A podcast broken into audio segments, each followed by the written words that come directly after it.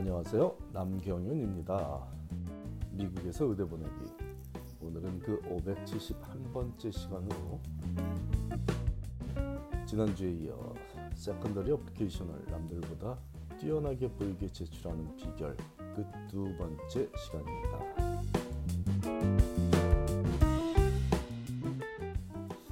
지난주에는 삶을 사는데 필요한 요소는 성적 외에도 아주 많은 것들이 있다는 것을 알고 행하는 학생이 매력적인 인간이라는 점을 강조하며 마무리했는데 오늘도 그런 매력을 어떻게 세컨더리를 통해 지원한 의대에 전달하여 인터뷰에 초대받을 수 있을지에 대해 계속 알아보기로 하겠습니다.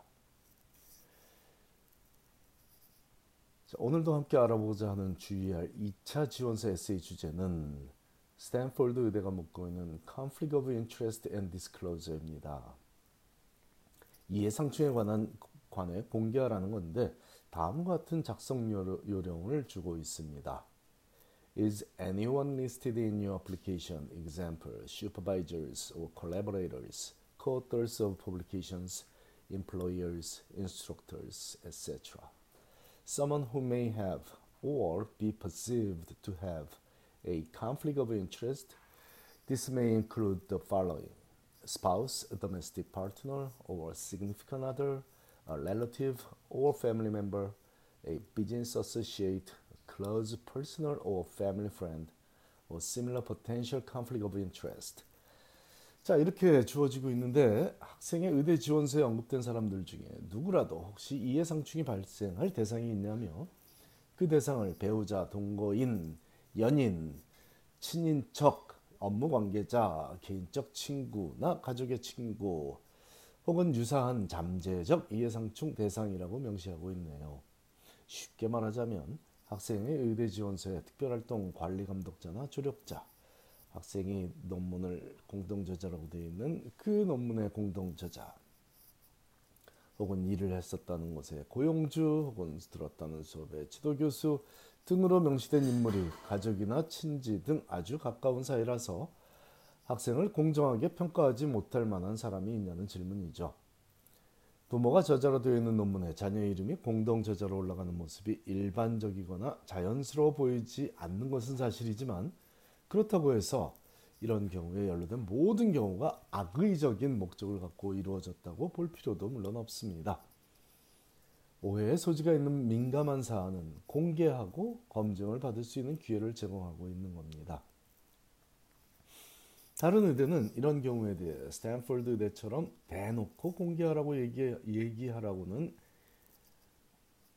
얘기하고 있지는 않지만 secondary 말미에 지금까지 말하지 못한 특별한 사항이 있다면 그에 대한 답을 하라는 선택적 질문이 있으니 그 질문에 대한 답으로 이런 오해의 소지가 있는 일에 관해 언급하면 되겠습니다. 다시 말하지만 부모의 연구에 자녀가 동참하는 것이 잘못된 일은 아니고 부모의 병원에서 자녀가 쉐도잉을 하는 것이 잘못된 일은 아닙니다.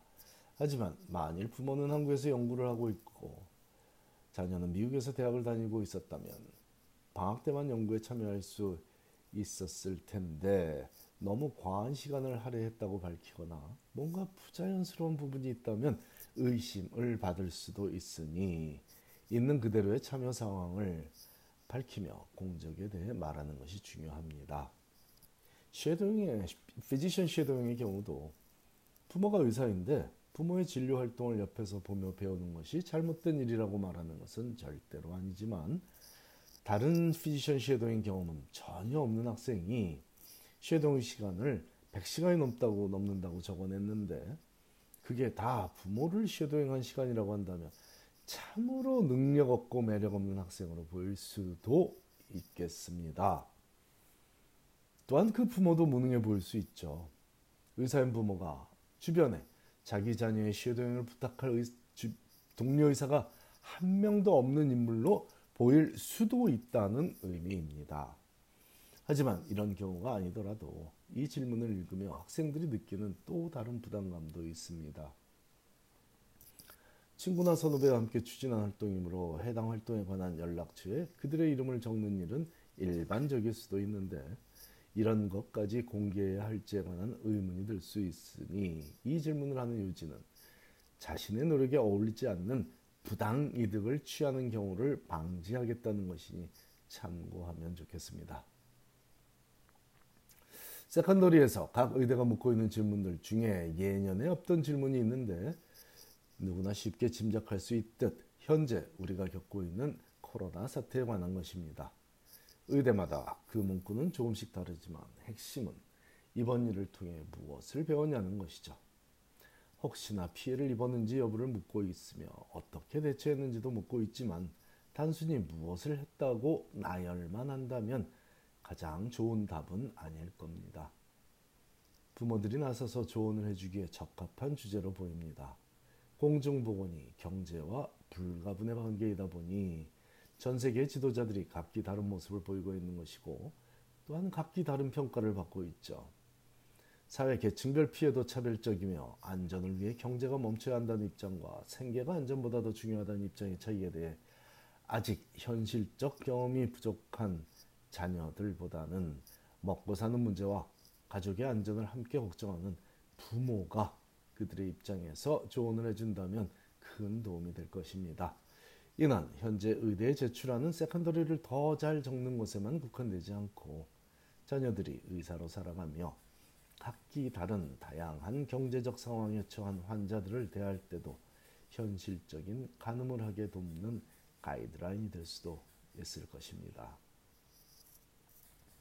마지막으로 조언을 주고 싶은 사항은 굳이 secondary 대비책은 아니라고 볼 수도 있지만 secondary에서도 묻고 있으므로 지금 언급하겠습니다. 오늘 현재 무엇을 하고 있냐는 질문이 각 의대의 세컨더리에서 다양한 표현으로 주어지고 있습니다. 대학 졸업 후 의대 입학까지의 계획을 적으라는 학교도 있고 2020년 7월부터 2021년 7월까지 무엇을 하냐는 직접적인 질문을 하는 의대도 있습니다. 간혹 학생들 중에는 의대 입시를 치르고 있는데 뭔가를 따로 해야 하는 것이 부담스러워서 그냥 집에서 원서 작성만 열심히 하고 있는 경우도 있습니다. 워낙 어려운 과정이라고 하니 열심히 준비하기 위해서라는 그 마음은 이해할 수 있지만 그래서는 의대에 합격할 확률이 높아 보이지 않습니다. 갭이어 기간이든 4학년 시절이든 꾸준히 정진해야만 합니다. 하고 있던 봉사나 연구를 계속해도 좋습니다. EMT로 소방서에서 일하거나 scribe로 응급실에서 일을 해도 좋습니다. 아니면 대학생활 중에 바빠서 배우지 못했던 특정 취미 활동, 뭐 boxing이든 요리든 무엇인가를 배우며 뭐 어떤 돈을 버는 것, 뭐 웨이터를 하든 옷가게에서 일을 하든 모든 것이 좋습니다. 그게 무엇이든 좋으니 자신의 꿈을 향해 오늘도 열심히 살아가면 됩니다. 원서를 적는 것도 꿈을 향해 열심히 살아가는 모습이긴 하지만 그것만 하고 있다면 다른 학생들보다는 덜 열심히 살고 있어 보일 수도 있기 때문입니다. 해야만 하는 일과 하고 싶은 일을 함께 할 수 있는 것이 건강한 젊은이가 누릴 수 있는 특권 중 으뜸이니까요. 감사합니다.